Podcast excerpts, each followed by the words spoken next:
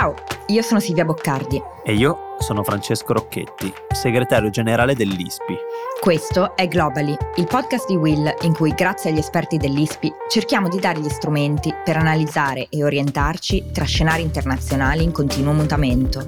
Il mondo cambia in fretta e questo è uno spazio per raccontare e capire il cambiamento, la politica internazionale e oggi i mondiali di calcio in un piccolo ma importante paese del mondo spiegate in modo chiaro. Per la prima volta nella storia della massima competizione calcistica mondiale, la Coppa del Mondo FIFA avrà luogo in Medio Oriente. Qatar 2022 sarà un momento storico e di grande emozione per il mondo del calcio e per tutta la regione. Ma il mondo è molto cambiato da quando diversi anni fa il Qatar ha ottenuto di ospitare questo campionato. Pandemia, guerra, crisi energetica. Come si è preparata questa piccola ma ricchissima monarchia a questo evento? E come ha cambiato e cambierà le relazioni con gli altri paesi? Oggi ne parliamo con Eleonora Ardemagni, ricercatrice associata dell'ISPI. Ciao Eleonora. Ciao Eleonora. Ciao, ciao a tutti, buongiorno. Eleonora, ti chiederei di partire dalle basi, eh, di raccontarci brevemente eh, una carta d'identità del Qatar o Qatar, come mi verrebbe più facile da dire. Eh, tutti lo conosciamo, ma quasi nessuno, eh, scommetto, ci ha messo piede se non nel suo immenso aeroporto internazionale per fare uno scalo. Ehm, dici che cos'è questa piccola monarchia e perché ne sentiamo così tanto parlare? E perché la chiamiamo Qatar e non Qatar? Eh, Qatar in realtà perché eh, diciamo la pronuncia più eh, corretta dalla, dall'arabo eh, standard, anche se siamo comunque abituati anche sui media internazionali, anche in Italia più correntemente a, a utilizzare Qatar. Partirei innanzitutto dal fatto che questo eh, paese è davvero estremamente piccolo e non soltanto per superficie, eh, ma anche per abitanti quindi 3 milioni di abitanti circa. E un'altra particolarità, eh, di questi 3 milioni solo 300.000 circa sono nazionali, sono cittadini eh, catarini e quindi è un paese in cui i nazionali sono una minoranza in casa. E, ehm, è un paese giovane, giovane per età media della popolazione, perché circa mh, il 60% eh, degli abitanti eh, del Qatar ha meno di 40 anni, ma è anche un paese giovane per storia, per formazione, eh, si forma come Stato indipendente nel 1971 e eh, è un emirato, una monarchia eh, assoluta in cui c'è un governo che espressione della, della, dinastia reale, quella degli Altani, quindi un paese islamico in cui l'Islam è, è religione di Stato, un paese a eh, grande maggioranza eh, sunnita. Eh, tra l'altro, eh, da poco c'è stata una piccola innovazione, una piccola riforma dal punto di vista della partecipazione dei cittadini alla, alla vita politica, perché nel 2021, per la prima volta, i catarini hanno eletto due terzi eh, del Consiglio della Shura, che è una delle due camere eh, del paese. Shura in arabo significa eh, consultazione. E quindi hanno eletto eh, due terzi dei rappresentanti di questo organo eh, legislativo che ha comunque dei poteri molto limitati, più che altro di, eh, di consiglio, ma non ha poteri decisionali. È un paese molto molto ricco, ricco per risorse naturali, innanzitutto il gas naturale, e ricco anche per il PIL pro capite, è eh, fra i principali paesi al mondo per, per PIL eh, pro capite. E è un paese che si, si, affaccia sul mare, teniamolo sempre presente questo, quindi ha una proiezione eh, marittima molto forte, questo significa eh, commercio, significa eh, relazioni di buon vicinato con i vicini e questo significa anche capacità di eh, investire, promuovere, puntare per esempio allo sviluppo delle infrastrutture proprio come eh, modalità anche di, eh, di, di ampliare no, le, relazioni, le relazioni umane. E è un paese che sta eh, vivendo dei profondi cambiamenti, eh, cambiamenti accelerati direi negli ultimi, negli ultimi anni. In particolare dal 2017. Beh, nel 2017 mh, c'è stata una crisi diplomatica molto forte eh, proprio tra i paesi della, del Consiglio di cooperazione del Golfo, che è l'organismo che riunisce no, le sei monarchie del Golfo, tra cui il Qatar, una crisi diplomatica, una crisi politica, eh, per cui Arabia Saudita, Emirati Arabi, Bahrain hanno interrotto per alcuni anni le relazioni diplomatiche con il Qatar, accusandolo di una politica estera, questo eh, andando in modo molto sintetico, non allineata agli interessi no, della, delle altre monarchie del Golfo, accusando il Qatar di ingerenza no, negli affari interni degli altri paesi. Questa rottura diplomatica politica molto forte si è formalmente eh, ricucita solo nel 2021, sono riprese relazioni eh, con, con, i vicini e ehm, questo però ha cambiato molto eh, il vissuto eh, del Qatar, dei suoi cittadini che sta incidendo molto nella costruzione anche di un'identità nazionale. Non dimentichiamoci appunto che, come dicevo prima, è uno Stato giovane, è uno Stato che eh, non nasce da un conflitto, da una guerra e quindi non ha un'esperienza unificante no? che, che, che unisca i cittadini. L'esperienza invece del boicottaggio da parte dei vicini del blocco del 2017, in cui i vicini materialmente, Arabia Saudita e Emirati, chiusero le frontiere con il Qatar, che si trovò in una situazione di isolamento, ecco, quell'esperienza eh, ha inciso sul senso di identità nazionale eh, che è stato molto promosso anche dall'Emiro. E brevissimamente l'altro cambiamento degli ultimi anni è la diversificazione economica. Anche il Qatar, nonostante le sue immense risorse eh, di gas naturale, sta promuovendo eh, già da alcuni, da alcuni, anni la diversificazione oltre agli idrocarburi proprio per eh, diversificare le proprie entrate, quindi investimenti in infrastrutture, in eh, turismo e, e, i mondiali di calcio rientrano come grande evento e tutto l'indotto ovviamente che li circonda in questa strategia post gas. Chiaro, Eleonora, ma eh, hai già parzialmente risposto a questa domanda, ma eh, rimane un grande eh, punto interrogativo per me. E, ehm, e cioè quello che ti chiedo di raccontare del come un piccolo paese è sulla bocca di tutti. È un piccolo paese con, come tu raccontavi, una situazione strana, con pochissimi cittadini e eh, che sono una minoranza eh, nel paese.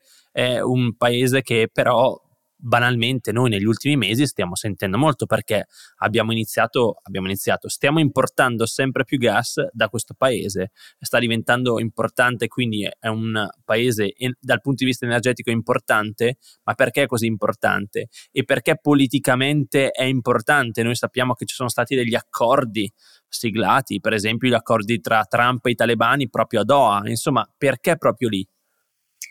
Sì, eh, Francesco, partirei proprio dal, dal gas naturale.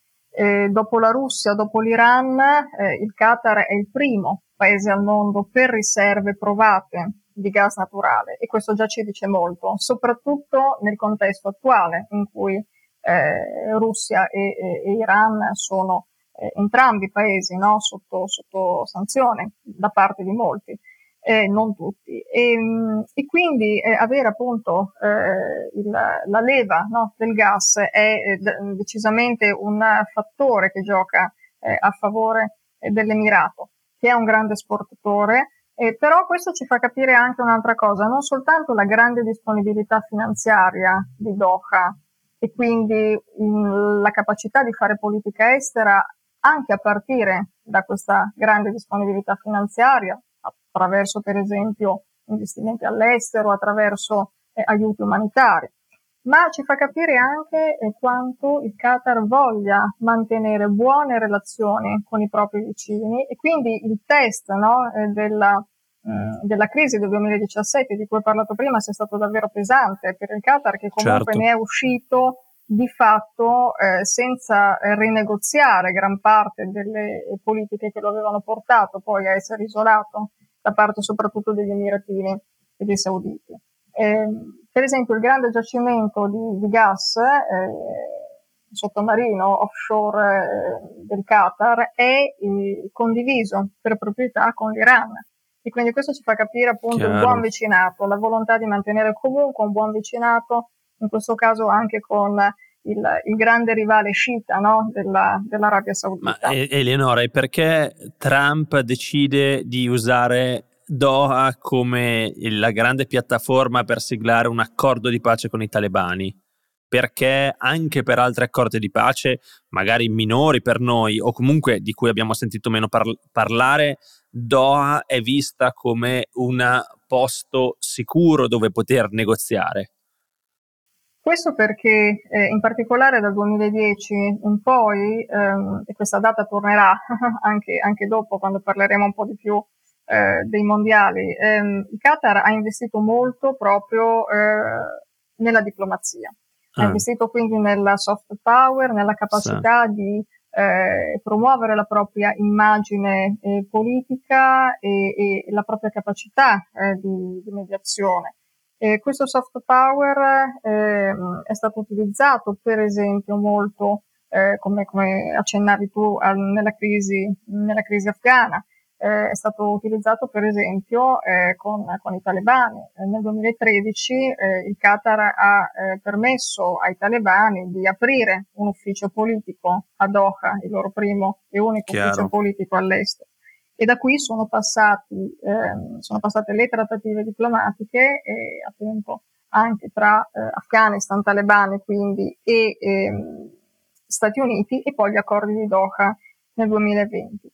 Ma poi eh, c'è la grande assertività della, della, politica estera catarina dopo le, le, primavere arabe, le cosiddette primavere arabe del 2011, quindi eh, quella, quella, competizione che è nata tra le monarchie del Golfo e che è alla base di quella crisi eh, diplomatica di cui vi parlavo prima, quella del 2017, per cui il Qatar ha finanziato e ha sostenuto politicamente ed economicamente i eh, movimenti legati alla fratellanza musulmana nella regione e dall'altra parte sauditi ed emiratini invece hanno osteggiato questi movimenti sostenendo le formazioni più eh, o mh, di orientamento salafita o più vicine al mondo militare. Chiaro. E quindi questo ha creato una, una divaricazione eh, forte nella, nelle monarchie. Io vorrei ritornare un attimo al calcio perché, come sapete, è una mia grande passione. Eh, proprio una grande passione. E, ehm, e, però diciamo che c'è un lato del, delle manifestazioni sportive che in realtà in generale mi interessa. Eh, cioè, le manifestazioni sportive in generale hanno sempre avuto un ruolo importante no? a livello economico, a livello mediatico, eh, ma anche soprattutto direi politico e la Coppa del Mondo di calcio direi che è forse l'esempio più, più evidente, no? um, la, la, scelta, la stessa scelta del paese organizzatore è un po' in sé un atto politico. Um, ho ritrovato questo, questo, statement di Jerome Val, che spero di, di, di, pronunciarlo correttamente, che è l'ex segretario generale della FIFA, che qualche anno fa aveva proprio ammesso apertamente la, la sua preferenza, diciamo, per paesi come il Qatar e la Russia, ad esempio, perché diceva meno democrazia a volte è meglio per, per, organizzare una Coppa del Mondo. Quando si ha un capo di Stato molto forte che può decidere per noi organizzatori è più facile rispetto a un paese come ad esempio la Germania dove si deve negoziare a diversi livelli. Ecco, uno statement un po' così strong. controverso, uno strong. Cosa significa in questo caso la scelta del Qatar? Pre- premettendo ovviamente che la scelta non è recente, cioè sono passati diversi anni da quando, da quando è stata fatta. Sì, infatti, e molto di quello che ci siamo detti finora, che è focalizzato diciamo sugli ultimi dieci anni no, di, del Qatar e della, della, vita politica no, in Medio Oriente, eh, non conta se pensiamo a quando eh, fu assegnata eh, esatto. eh, dalla FIFA la Coppa del Mondo, cioè nel 2010 al Qatar. Mm-hmm. Il 2010, eh, torno a questa data, eh, era davvero un Medio Oriente e un mondo diverso e non è retorica da quello nel quale ci muoviamo oggi. Pensate per esempio al man- primo mandato del presidente americano Barack Obama, che nel 2009, quindi solo l'anno prima, aveva fatto questo discorso molto bello, molto importante al Cairo, eh, parlando proprio di una nuova era nelle relazioni tra Stati Uniti e mondo musulmano quindi paesi musulmani e anche eh, popolazioni musulmane. Quindi eravamo in una fase in cui il periodo no, della guerra al terrorismo, eh, la, dopo 11 settembre, eh, Al-Qaeda, tutto ciò voleva essere eh, superato da superato. parte dell'amministrazione statunitense e anche da parte della gran parte della comunità internazionale per non c'era, non c'era questa eh, competizione geopolitica aspra che invece troviamo oggi, non c'era stato ancora il ritorno no, geopolitico della Russia oppure eh, la Cina non veniva ancora percepita come una, una competitor per, eh, per gli americani. Quindi eh, fu un messaggio decisamente politico, ehm, fu un messaggio di ehm, apertura, di inclusione anche di paesi che solitamente eh, non sono stati eh, coinvolti da protagonisti appunto in grandi eventi, in, in manifestazioni comunque di, dall'impatto eh, e, e, dall'interesse eh, globale.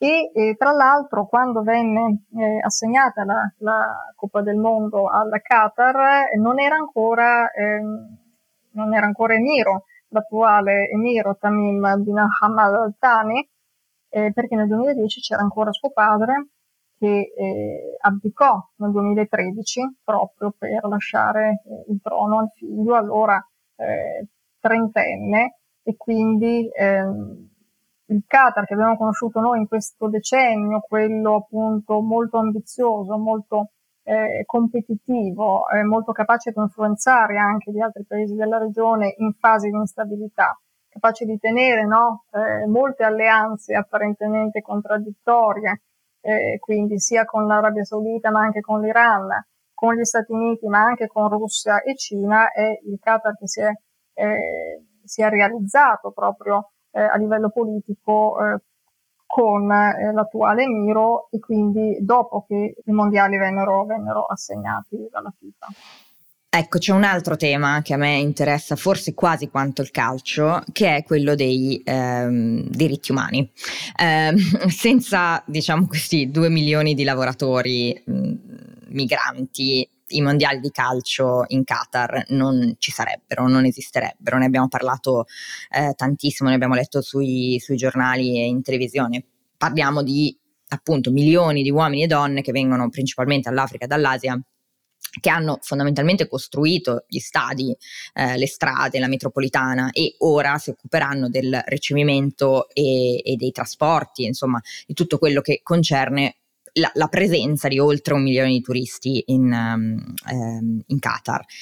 Le condizioni di questi lavoratori sono notoriamente pessime, se ne è parlato appunto tantissimo ehm, e dopo anni di crescenti pressioni internazionali nel 2017 il governo del Qatar ha firmato un accordo con l'Organizzazione Internazionale del Lavoro promettendo che avrebbe affrontato questo diffuso sfruttamento no, del lavoro e ehm, che avrebbe allineato le proprie leggi e le proprie pratiche agli standard internazionali.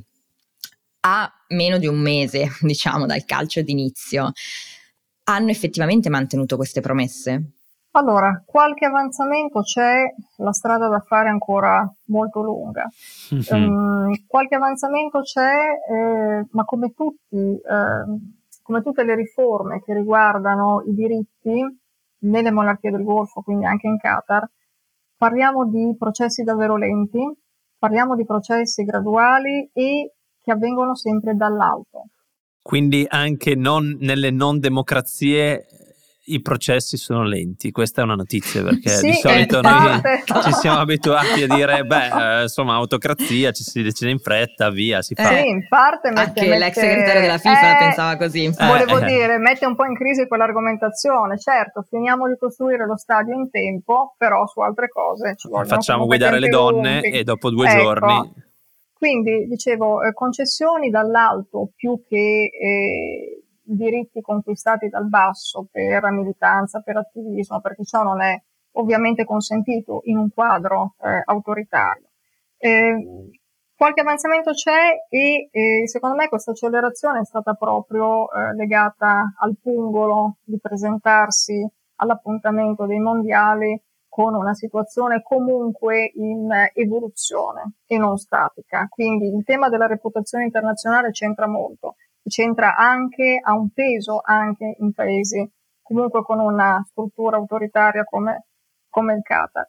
Per esempio è stato parzialmente rivisto quel sistema eh, della, della, sponsorizzazione per cui il eh, lavoratore, in questo caso parliamo ovviamente del lavoratore straniero, eh, sottopagato, eh, è eh, sottoposto alla responsabilità del datore di lavoro, mm. quindi mm. ora in Qatar il lavoratore non deve più chiedere il permesso al datore di lavoro per cambiare lavoro o per lasciare il paese. Quindi mm. due cose che per mm. noi sono eh, scontate, scontate, scontate esatto, sono, ma non lo sono. sono.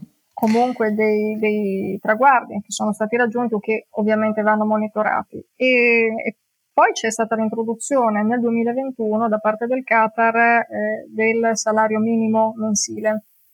Primo ah. paese della regione a farlo. Ah e quindi questo è un segnale eh, interessante. Mm, ecco, sono, sono eh, ovviamente eh, appunto eh, piccoli passi, eh, tenendo presente come il Guardian ha evidenziato ah, eh, sì. l'anno scorso che almeno 6.000 lavoratori immigrati sarebbero morti sì. dal 2010 al 2020 molto probabilmente in relazione proprio ai cantieri per, per gli impianti e le strutture eh, dei mondiali, quindi come vedete eh, il Qatar, come tanti altri paesi della regione, ma non solo, perché non è una eh, eccezionalità eh, del Medio Oriente, presentano dei chiari e degli scuri, tante, tante contraddizioni e, e davvero tematiche molto, molto complesse. Chiaro, um, Eleonora, grazie perché non è facile, eh, prima di tutto, provare a far conoscere il, il, Qatar per quello che è, cioè non è soltanto il paese che ospita i mondiali, è prima di tutto altro. Eh, io per chiudere ti faccio, noi abbiamo la tradizione alla fine di fare una domanda da un milione di dollari, no? Una domanda difficilissima da rispondere, però io, a cui forse non c'è risposta. Dai, que- queste, queste, erano facili, non, non, mentire, queste erano come dire, per te eh, erano facilissime. Eh, allora, la mia considerazione prima è questa, cioè il fatto che questo sarà comunque un mondiale strano, un mondiale nel quale per la prima volta dal secondo dopoguerra ci sarà un paese escluso per scelta, la Russia, che questo marca chiaramente un cambio di atteggiamento della FIFA, l'ente che organizza i mondiali, eh, che aveva sempre scelto di non farsi influenzare dalle guerre tra stati. Non l'aveva fatto nell'82, eh, tra l'altro quando l'Italia vinse il mondiale c'erano Argentina e Regno Unito in guerra per le Falkland. E nessuna delle due venne esclusa, non fu fatto niente, ma neanche tra eh, Iran e Iraq, che più o meno negli stessi anni erano in guerra, entrambi parteciparono o poterono partecipare. E lo stesso possiamo dire più o meno anche per la questione israelo-palestinese. Ecco, il calcio e la politica internazionale sono sempre stati divisi fino ad oggi. E oggi sembra invece quel momento in cui anche la politica internazionale, la geopolitica, sembra permeare tanti settori che prima sembravano immuni. E ovviamente pensiamo al settore energetico, pensiamo alla nostra questione con la Russia adesso, sul gas. Tra l'altro, come stiamo raccontando oggi, il mondiale si tiene in un posto che non è stato scelto a caso, ma che ha anche delle ragioni soft power, geopolitiche dietro di sé. La domanda allora che ci facciamo è, dato che il muro tra le questioni politiche e geopolitiche e anche lo sport è caduto, e viste le tante contraddizioni del Qatar al suo interno, se questo mondiale sarà una consacrazione per il Qatar e quindi de- per del suo soft power oppure sarà una condanna, cioè metterà ancora più a nudo le tante contraddizioni che tu hai accennato. Sicuramente è un'opportunità, secondo me anche dal punto di vista interno, per accelerare, come accennavo prima, su alcuni processi eh, di riforma che erano eh, in cantiere da anni, eh, ma che non erano stati attuati, sia dal punto di vista della partecipazione dei cittadini no, alla vita politica, eh, con queste, queste, elezioni, seppur eh, parziali del, del 2021 per, per, una Camera e, e, anche e soprattutto per i diritti e la situazione dei lavoratori. E dall'altro ehm, avverto un paese che si sente al momento un po' sotto la lente di ingrandimento e quindi si sente anche un po' nervoso. Per esempio, qualche giorno fa l'Emiro eh, del Qatar ha detto siamo sotto eh, una campagna di, di, di, informazione senza precedenti, no? di, di, di informazione di critica a livello mondiale senza precedenti. Quindi c'è la consapevolezza che eh, oggi, a differenza forse eh, della, de, degli anni Ottanta, degli esempi che tu facevi eh, in precedenza, ehm, la politica davvero eh, entra ovunque e quindi messaggi politici possono passare anche attraverso eh, temi che venivano considerati altro fino a un po' di tempo fa. E quindi il peso dell'immagine eh, e della, della, reputazione internazionale è sempre più forte ed è, è, sempre più difficile anche per quei paesi che eh, sono meno abituati a confrontarsi per storia, per cultura con eh, appunto eh, il tema per esempio dei diritti, eh, metterlo, provare a metterlo tra, tra parentesi. Quindi mondiali come pungolo, cioè tu come, mi hai, non show. mi hai risposto, ma mi hai detto un po' vero tutte e due, insomma, questa è la risposta, ma che ci sta, come dire, la domanda era, era come dire, provocatoria per eh, capire anche la tua posizione. Di dollari, ma quindi. no, questo vediamo. Non ti preoccupare, non lo vince mai nessuno, Leonora non vince mai nessuno questo milione di dollari, Francesco non ce l'ha probabilmente questo milione di dollari oh. da darci, quindi... Oh. Ho chiesto al primo ministro inglese se può... Ah, sicuramente. Va bene. No, va bene. Grazie Leonora per essere stata con noi oggi e per averci insomma spiegato che oltre al calcio c'è di più e grazie Fra, come sempre, per essere il miglior cost che si a possa te. immaginare. A te. allora, visto che ci siamo, facciamo un grazie anche a Lorenzo, che è il mastermind dietro questo podcast, che eh, non ringraziamo mai, ma che è quello che fa il taglia ai cuci, quello che rende il nostro misero podcast una cosa bellissima. grazie per l'invito. Arrivederci. Grazie, grazie a tutti. Grazie. Alla prossima.